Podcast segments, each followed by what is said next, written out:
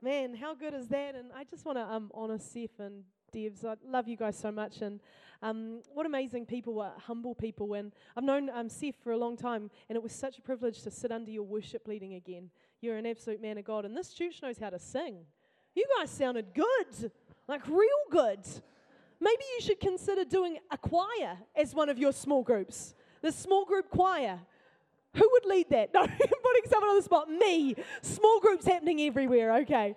But no, hey, it's such a privilege to be here. And um, I come from Elim Christian Centre South, so under Pastor Boyd and Shaz. And um, you know what it is like, and I was talking to these guys beforehand. When you're in church life, you do learn to do it all. Like if you want an overview of skills, then go join a church because you learn how to do sound, but also you learn how to, you know, talk to people and stuff. So it's like you kind of get it all. But um, it is an absolute privilege to be with you um, this morning. And to share around this kind of subject of community, um, which you guys are talking about and you guys are launching into. So before we begin, let's just pray. Father, we thank you that you're here. Lord, you're here. And where you are, there you can bring transformation. Lord, we thank you, Lord, that as Christians, we're not called to stay stagnant or stay the same. We're called to go from glory to glory. Lord, you made us to grow, to be conformed to your likeness. And so we pray, Lord God, that as we come around your word, which has the power to change us, Lord, that that is what it would do. Lord, that we would change this morning because we have met with you and we've encountered your word. And I pray that in Jesus' name. And everyone said, Amen and amen. Sometimes uh, preachers bring messages uh, that is like something that they feel very authoritative on, and then sometimes they bring messages that they have learned from their mistakes. And um, for me, this message today is one of the latter. Um, community is actually a, a topic that I have historically struggled with. And I think actually we in the Western world tend to struggle with this idea of community.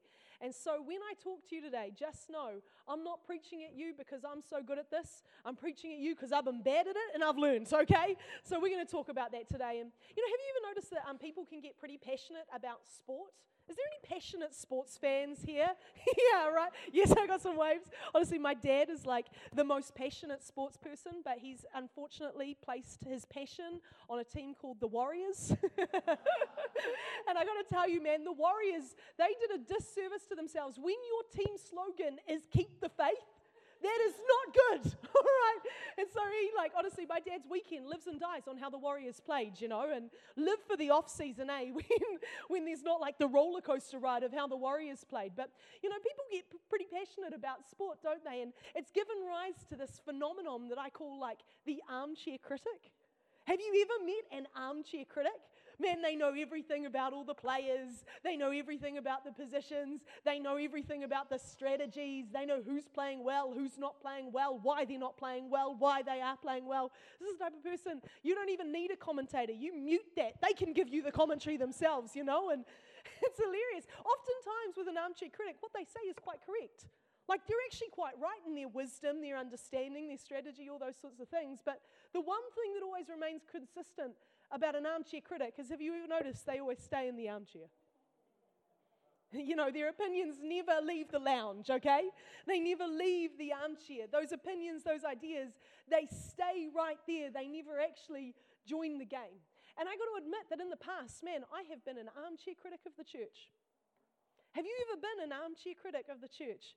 Man, the church should do this and the church should do that. And I remember one time, uh, hilariously, um, Pastor Mike Griffiths was the national leader of the Elim movement before um, Boyd became national leader. And I remember one time as like a 22 year old, just been brought on staff um, uh, by the church, and I had some opinions about the church, all right? And you know, when I say the word the church, I don't mean like, um, I wasn't talking about like Elim Christian Center or the Elim denomination, or I was talking about, you know, the universal church, the global church. I had some opinions. This little 22 year old had some opinions about the church. And so I remember one day wandering into Pastor Mike's office, the national leader of the Elim movement, to give him some 22 year old opinions, all right? The arrogance, the pride pride, okay? So I wander in here to give some opinions about the church, and I start saying to him, Pastor Mike, the church should be doing this, and the church should be doing that. And he stopped me in my tracks. And in honesty, great humility I see in hindsight because he could have given me like a whoop down, okay? He could have been like, put me in my place. But do you know what he said to me? He said, Haley, who is the church? Who is the church? By the church, when you're saying the church, who do you mean? Do you mean Elim? Do you mean some denomination? Do you mean a particular local entity? Or do you mean the global, the universal church? And I said, mm, Oh, well, I, I mean the global church, the universal church. And he very kindly reminded me, But Haley, remember, you are also the church. It was his way of saying, Hey, enough armchair critic. It's time for you to get in the game. Because the truth is, is that it's very easy to criticize the church when we see it as a game that we are not involved in playing, right? When we see it as something that we ourselves are not part of. You know, we have a tendency to do this with church all the time. We say church is a service, and so we go and we receive what we need and then we leave. Or we think maybe that church is a performance, and so we go and we watch and then we leave. Or we think that church is an institution. And so we go and watch those who are paid to do it. We go and watch them and then we depart. Or we think it's a business. And so we go and we do the thing that we need to do and then we leave. But the truth is, is that church is far more than all of those things. It's far more than a location. We're not at church when, uh, when we're in a specific physical location and then not at church when we're not. No, Church is more than an institution, it's more than a business. Church is so much more than a service or a location. In fact, church, very simply, is a community. It's a community of people who are committed to following Christ and doing life with one another. Very simply, the church is us. You see, on Sunday, we do ourselves a service because we call this thing church. And listen, I'm not saying that we should stop calling it. We call this church, but the truth is, what happens on Sunday man, it's not church, it's the gathering of a church. It's the gathering of a community which exists in every moment and every day. Church does not stop when the, we all leave this place and the music finishes. Church does not conclude when the preaching is over. Why? Because the church exceeds this. The church is a body, the church is a temple, the church is a flock, the church is people. It's a community of people committed to following Christ and doing life together. And so when we criticize the church, when I criticize the church, I wasn't criticizing something outside of myself. Listen, I was criticizing something that I was right in the very center of. You see, the truth is, is that it's not that is the church, it's we are the church. The church is a community of people. You see, we are called to be far more than an outside observer of the church. You and I, we are made for community. We need community. You know, one of the things that I'm fascinated about, uh, Seth uh, mentioned, I lecture at Bible College and um, I get to lecture theology. One of the things that I am most interested in, and bear with me because I'm about to say a word that we don't say much in the church Trinity, okay? We don't talk about the Trinity much because we find it a bit confusing. But, you know, one of the things that we don't speak enough about is that He is a Trinity. God is a Trinity Father, Son, Holy Spirit. From before the beginning, God has been a community. God has been in community Father, Son, and Holy Spirit, all in committed community, loving each other. Do you know when God said, Let us make man in our image? Do you know what that means? It means that we are not reflecting the image of God if we're trying to do it alone because God is community. And so, if we are going to be people who truly reflect His nature, listen, we got to be in community too. You and I are created for community. Relationships aren't just part of life, relationships are life. We were created for relationship with God. We were created to be in relationship with one another. We are made for community. It's a community called the church. If you're taking notes this morning, let me encourage you to write this down. Community requires investment. Community requires investment. It's a pretty simple truth, you know. Truth is, is that we know this instinctively when it comes to relationship. If I have superficial, uh, superficial investment in a relationship with someone, then I'm going to have a superficial relationship. If I have a deep investment with someone where I invest my time, my love, my grace, all love is is sharing of yourself with someone and them sharing themselves with you back. That's all love is.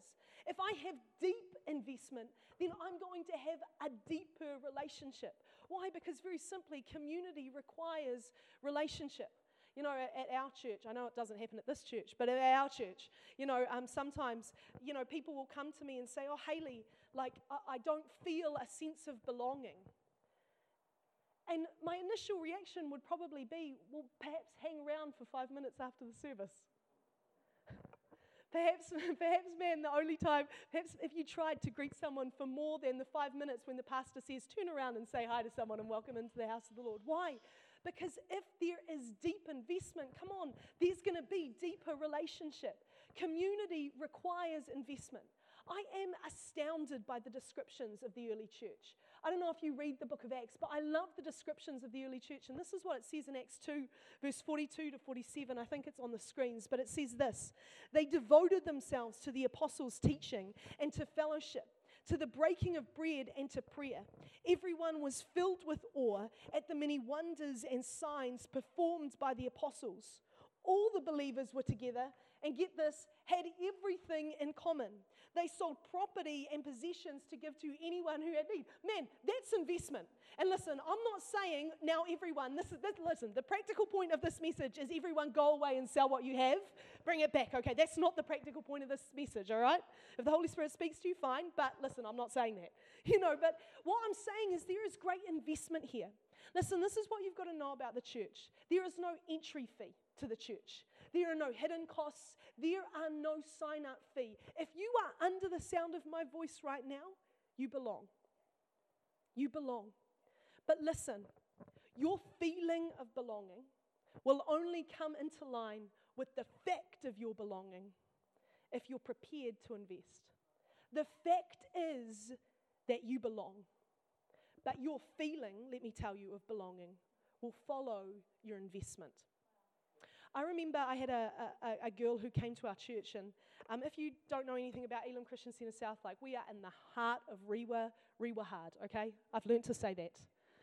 But we are in the heart of Manurewa, okay? And um, I remember one day a girl arrived at our church, just turned up one day, and she had an incredible story. She was from the North Shore, from over here actually, um, and she was in a season where she wanted to go to a place where no one knew her. Um, wanted to have like a, a fresh start, and so she started attending our church drove all the way up for the North Shore, like every week. But she understood that her sense of belonging at the church was tied to how much she was willing to invest. And she wanted to belong. She wanted to give it a good go. Do you know what she did? She joined two life groups, not one, two. She came whenever she could. Uh, she knew that at that stage I cleaned the church on Thursdays. It was my pleasure to clean the church, prepare the bride for Sunday, and um, I got to uh, clean the church, and she would come on Thursdays and she'd help me clean the church. She ended up leading the life group that she first joined. She ended up moving on site when we had apartments on site, and she ended up in our Bible college. Can I tell you that her sense of belonging followed her investment? Because she invested, she had a greater sense of belonging. I'm going to say it again. If you are here today, it is a fact that you belong. But your sense of your belonging, your feeling of belonging, is always going to follow your investment. This is what it says in Acts 2, verse 42 to 47. Every day they continued to meet together in the temple courts. They broke bread in their homes and ate together with glad and sincere hearts, praising God and enjoying the favor of all people. Get this. And the Lord added to their number daily those who were being saved. There's a principle here community means growth. Community always means growth. It means growth of the church, but just so you know, it also means growth of you. Because I am convinced today that a believer cannot grow in isolation. You cannot grow in isolation. You know, imagine one day that uh, a, a couple has a baby and they have the baby and they spend a couple of days in growth, uh, birth care or whatever it's called, growth care. Birth care, I don't think it's called growth care, I've never been. birth care, we're going to say birth care, and they're finally going to take their baby home, right? And the midwife or whoever comes to them, they're like, What's the first thing you're going to do when you go home? And imagine what if the couple said to them, Well, this is what we're going to do. We're going to put our little child to bed, and then we're just going to go out and have some us time. Because, man, that birth, that pregnancy thing, that labor, it was hard. It's really taken us out of it. So we need to do some self care. We're going to put that little girl to bed and we are going to go out. Can I tell you what the midwife would say? They would say that you are not fit to be parents. You are not taking that little girl anywhere. Why? Because they understand that that little girl, in order to grow safely, come on, she needs community. You see, God knows how we grow, doesn't He? And so, what He does is, then, whenever a child is born, He places them in little communities, communities that we call family. Because God knows that if a child is going to grow, they need to be surrounded. How many people know it takes a village to raise a child? And just like that principle is true in the natural, it's true in the spiritual. If you are going to grow into all God has called you to be, you're going to have to do it with other people. Community means growth. Firstly, community means spiritual growth. It means spiritual growth. If you and I are going to grow up to be the spiritual people, to be the people of God God has called us to be, we need to do it together. Um, I used to play hockey, um, and you will be pleased to know that when I played o- hockey for Auckland, we normally almost always got beaten by North Harbour. It was horrible. I'm going to admit it in front of all you are to try and build a bridge, all right? Just building bridges right now, but I used to play hockey, right? And I, I noticed something incredible. When I played with players who were better than me, how many people know I played better? But when I played with players who perhaps weren't as good as my skill level, my skill level dropped. Because how many people know that you match what's around you? You match the temperature of the environment that you are in. That's true of life. You will reflect the community that you are a part of. You will reflect the community that you are part of. And so it's so important for all of us to be surrounding ourselves with people who are going to encourage us in our faith. Paul said something amazing in Corinthians. He said, Follow me as I follow Christ. And when you first read that, you're like, Man, was Paul being arrogant? Like, was Paul being up himself? Like, I'm the man Christian, you should follow me. But actually, he's illustrating an incredible principle. He's illustrating to us that every believer grows better when they're following, when they're following someone else. Can I ask you today, who are you following? Who is consistently showing you the example of Christ? Who are you going after? Because I can tell you that your spiritual growth is tied to who you're doing life with. I'm so blessed because um, Pastor Boyd and Sharon, and I don't know if you've had the chance to meet them, but man, this is brag on your pastor moment. They are amazing, amazing people. And I met them when I was uh, like six months saved, six months a Christian, and I knew nothing. Man, I remember one time, this is probably an overshare, but I'm going to tell you it anyway because I feel like we're mates, to be honest. I feel like we're close now. I remember one time I was so freshly saved and I was trying to read my Bible. and how many people know, man, the Bible to a new believer can be confusing. Always tell a new believer to start in the Old Testament, the New Testament, because the Old Testament, man. And so I was going through Genesis, right? And all of a sudden I come up with this word circumcision. And I was like, I know what that is in the world, but surely that's not what God is talking about. And so I was like, remember I was out with Shaz one time and I was like, Shaz, what is circumcision? She looked all awkward. And suddenly I realized that I understood the word correctly. but you know, man, honestly, I have watched those two and followed those two, and they've shown me how to have faith when I'm faithless, and they've shown me how to have hope when I'm hopeless. They've shown me how to stay the path and be compassionate and consistent and grace filled to other people. And I would not be who I am today without the fact that I have followed them as they have followed Christ. Who are you following this morning? Because community means spiritual growth. Secondly, just so you know, community means character growth. This is the not fun point of the sermon, all right? Because character growth is very rarely enjoyable. Have you noticed that? character growth is most often hard.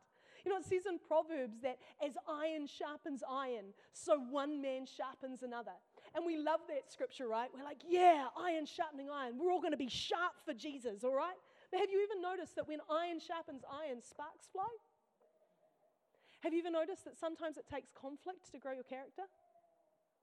You know, I'm really interested in the book of Acts because one of the things that uh, the author, Luke, was doing is he was really interested in providing a picture of like the ideal church community. The ideal church community. And one of the things that really interests me is that that's what Paul is trying to do. He's trying to show this amazing church community. But have you noticed that even within that, we see that these characters, Paul, Peter, man, they had conflict. How many people know that Paul and Peter clashed over the inclusion of the Gentiles? Paul says in Galatians that they had sharp words over it. He doesn't, Luke doesn't cover up the fact that Paul and Barnabas, who had been on many successful missionary journeys together, man, they parted company over a disagreement that they had over John Mark. How many people know that there was conflict? And if it's going to happen in the book of Acts, let me tell you, it's going to happen to us. You know, so many of us would like to think that church is a place we go and we all leave our problems and issues at the door. Hello, they come with us, don't they? As long as there are imperfect people, come on, being perfected, we're going to have conflict. And we need to be big enough to know that that's okay. We need to be big enough to know that actually that might be the very thing that's going to grow our character. I remember um, one time uh, just having conflict, this amazing Christian couple, and I was just butting heads with them all the time. Listen, there was a lot of that sparks flying. And you know, when sparks originally fly, what you do is you blame. you go, that's because of what they're doing, they're doing this. I told you this was all about my, my mistakes, eh? I told, you, I told you this one wouldn't paint me an amazing light, but I was like, they're doing this, they're doing that, they're doing this, they're doing that. And then one day I realized, actually, man, sparks were flying because this whole situation was revealing something about me that I needed to work on. Some insecurities in my life that I needed to address. How many people know that when I addressed them, conflict actually had made me better? Did you know that conflict plus resolution means greater intimacy? Conflict plus resolution means greater intimacy. There are going to be times in this community of imperfect people where we butt heads. And that's okay because you know what it is? It's an opportunity to grow. It's an opportunity to be conformed to the image of God. Community means character growth. Number three, community means gifting growth. Community means gifting growth. See, back to my hockey examples, because I think it's sometimes great to be able to use sports analogies. This, this message is heavy on sports analogies, so it's for all the sports fans. But, you know, I, I played with some girls who used to be, um, we called them, you know, they are people who were good at a lot of positions on the field. But I found that the girls who were talented at a lot of positions on the field, always being put in different places, they never made the starting lineup. We called them, they were like jack of all trades, but master of none. See, the incredible thing about being part of a body is it frees you to run in your lane. You don't have to do everything. You can actually do the thing that you were designed to do. See, that's the amazing gift of a body. You and I all carry unique gifting. You and I all carry a unique contribution that we are called to make to the body of Christ. And when we do it together, man, we are freed to run in our own lane. Paul says this in Corinthians. He says, To each is given a manifestation of the gift given for common good. Man, your gift, let me tell you, is given for the common good. It's given for the, it's given for the good of the community. And so when we are freed to do what God has called us to do, then let me tell you, there is going to be gift and growth. But finally, today, you need to know this community means church growth. Remember that scripture, the one that we based all this around about the book, the early, um, the early church. What does it say? It says that they had community, and then it finishes with this statement: statement and the Lord added to their number daily those who were being saved. Let me tell you something. It is a passion of my life to talk about how the quality of our relationships is what will attract people to church. Do you know what the Bible says? What Jesus said? He said, What is it? Your love for one another will prove to the world that you are my disciples. Let me tell you what follows authentic community. Let me tell you what follows good relationships, authentic relationships. Church growth follows it, souls follow it, people being saved follows it. You know, the church has bought into a lie that we need more stuff in order to save people. Man, we need to match the lights of the world, the sounds of the world, the this or the that. Man, you know what I would settle for? Community.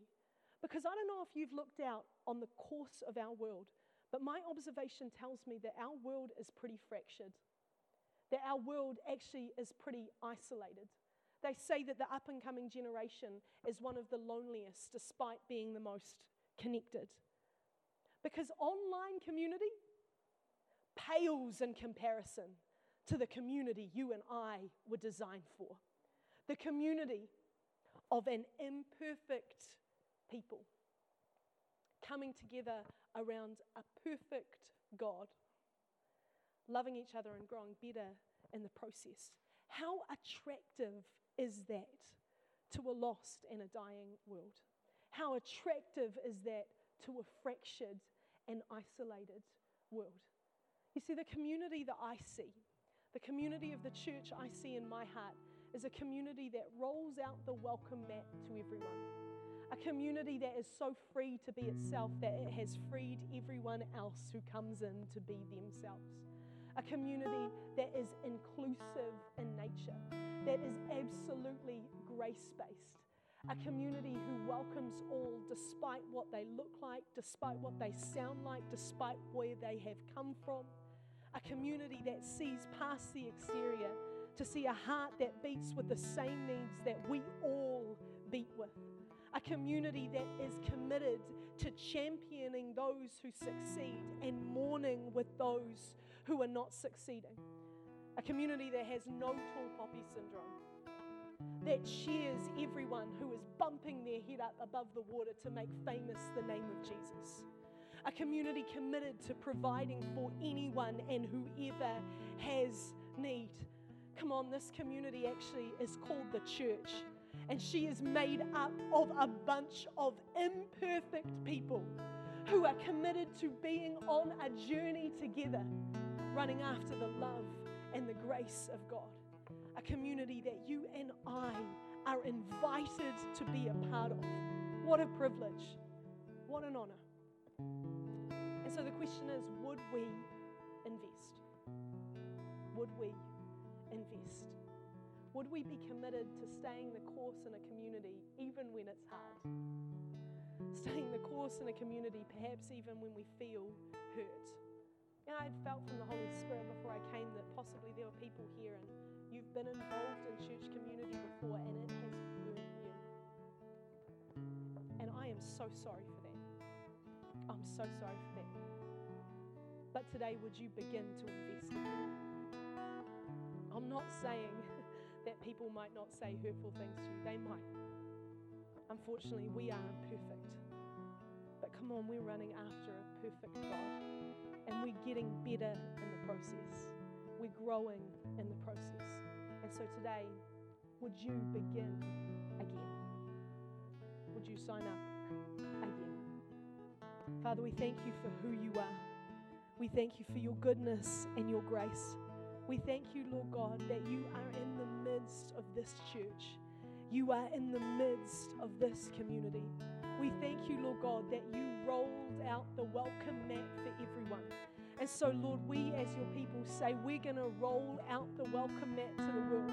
We're going to say, Come one and come all. Come to Jesus. Come on, He's the one who makes difficult burdens. Lord, right now I pray for everyone under the sound of my voice who has experienced hurt at the hands of the church. And today I pray, Lord God, that you would bless them and heal them. And Lord, I pray, God, that you would enable them to start again. Lord, we thank you, Lord, that this begins in grace and ends in grace. It's begun by you and it ends in you. And Lord, we just say, Lord God, that we are open to whatever you want to do. Lord, I pray over this church that it would be a new season of community. Lord, that we would know authentic relationships like never before. Lord, that we would grow closer to one another and we would grow closer to you, and in the process, that all men would be drawn to you. Lord, as our love for one another proves to the world that you are our, that we are your disciples. And I pray that in Jesus' name. And everyone said, Amen and amen and amen.